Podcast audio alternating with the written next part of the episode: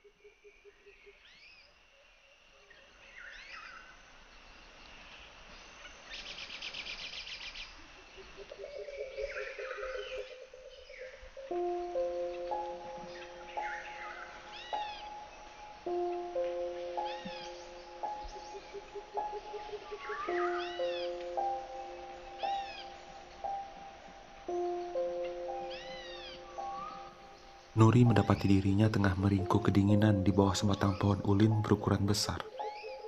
Ia tersadar begitu kilau matahari membias dari sisa embun yang menyentuh daun-daun.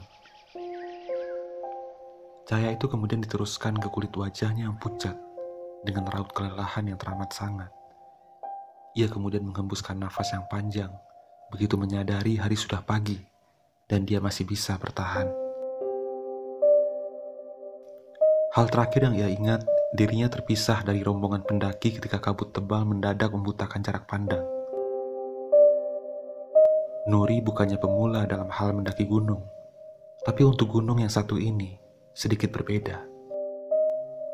Gunung ini lebih terkenal dari sisi mitos dan keangkeran ketimbang trek yang menantang atau keindahan lanskap di puncaknya.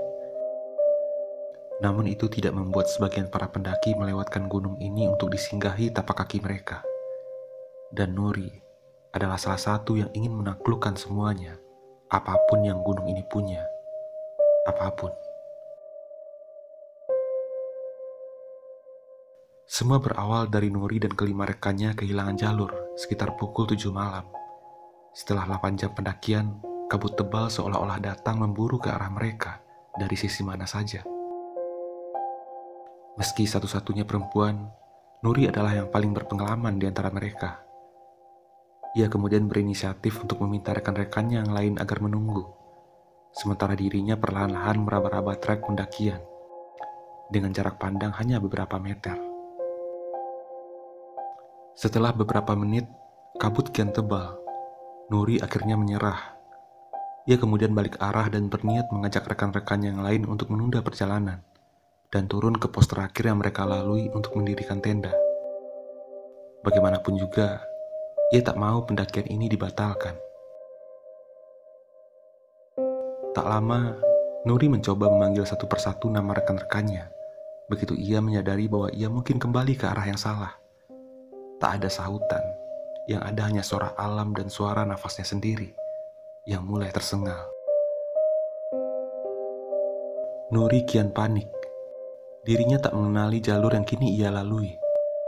Sebetulnya, Nuri pun tak habis pikir Kenapa bisa tersesat padahal dirinya merasa tak begitu jauh bergerak? Nuri terus berteriak, memanggil nama rekan-rekannya sampai tenggorokannya terasa kering dan perih.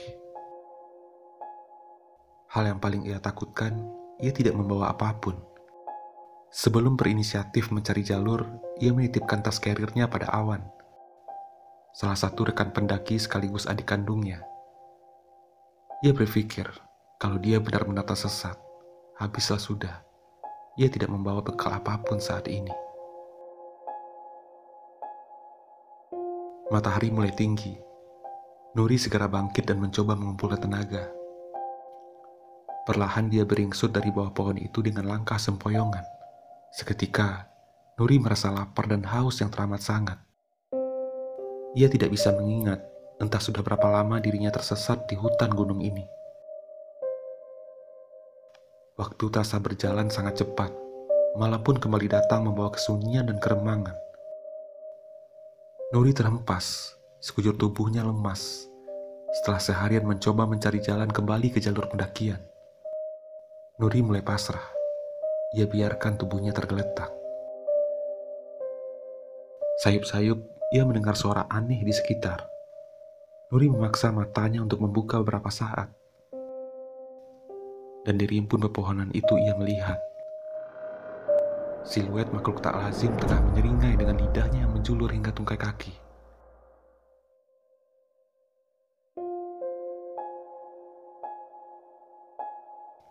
Nuri kembali tersentak. Sungguh ia tak percaya begitu membuka mata. Matahari sudah tinggi. Beberapa monyet tanpa panik melompat dari satu pohon ke pohon yang lain. Begitu mendengar suara belasan orang berteriak-teriak memanggil nama Nuri. Ia ingin menyahuti, Tapi suaranya mendadak tak ada. Ia sempat berpikir kalau ini hanyalah halusinasi. Karena kemarin, tak jauh dari sini, ia bahkan berulang kali berpapasan dengan beberapa orang pendaki. Tapi orang-orang itu berjalan dengan cara yang aneh, lurus dan tak berbelok. Mereka menembus pohon-pohon dan dinding-dinding tebing. Nuri tersadar untuk kedua kalinya. Kali ini tangannya merasakan sebuah genggaman yang hangat. Samar-samar ia melihat wajah awan tersenyum padanya. Kali ini begitu nyata. Tak mungkin ini palsu, pikirnya.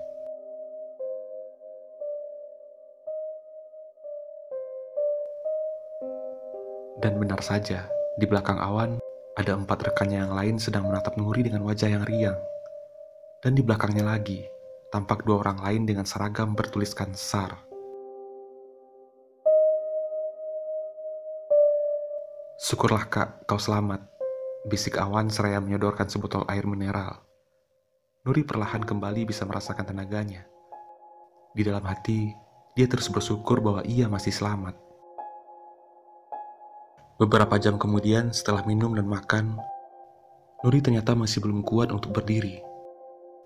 Akhirnya tim SAR berinisiatif untuk membopongnya dengan tandu yang mereka buat dari kayu-kayu hutan.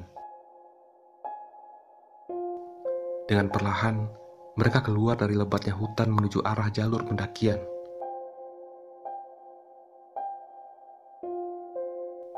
Nuri terus bersyukur dan bersyukur dalam hatinya, sembari sesekali tersenyum. Mereka kini sudah berada di jalur menuju lereng gunung. Tak lama, tiba-tiba tim SAR menghentikan perjalanan. Nuri sempat melongo ke sekitar. Kenapa berhenti? Ada apa? Tanya Nuri. Tim SAR tidak menjawab. Dari arah belakang, Awan menghampiri. Kau benar-benar ingin pulang, Kak? Tanya Awan. Nuri heran. Tentu saja, Wan. Balas Nuri dengan nada penuh kebingungan. Awan kemudian tersenyum. Ia lalu memberikan isyarat pada dua orang tim SAR tersebut. Tandu kembali diangkat, tapi bukan untuk melanjutkan perjalanan, melainkan dibuang ke dalam jurang bersama Nuri di atasnya. Tak lama, mereka semua menyusul satu persatu. Melompat ke dalam jurang dengan wajah yang tersenyum.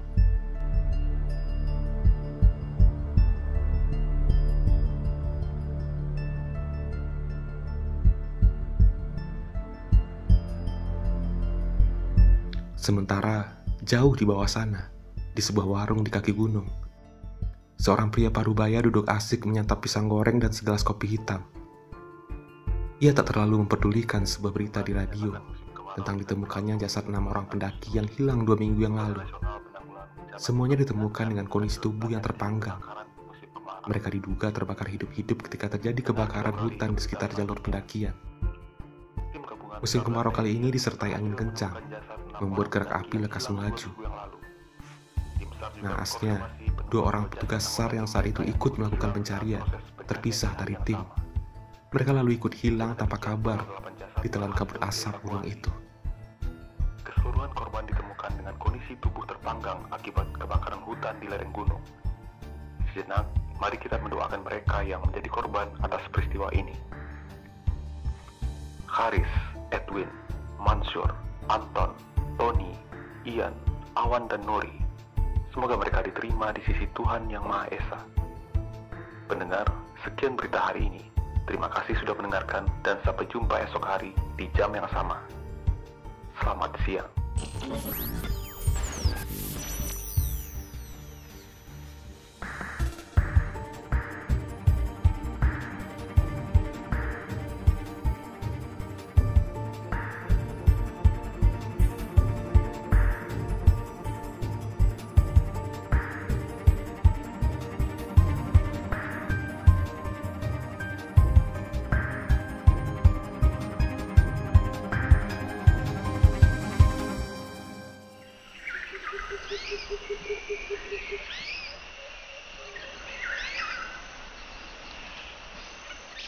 Nuri kembali mendapati dirinya tengah meringkuk kedinginan di bawah sebatang pohon ulin berukuran besar. Entah yang keberapa kalinya, mungkin puluhan atau ratusan. Dari jauh, sayup-sayup terdengar. Suara beberapa orang memanggil-manggil namanya.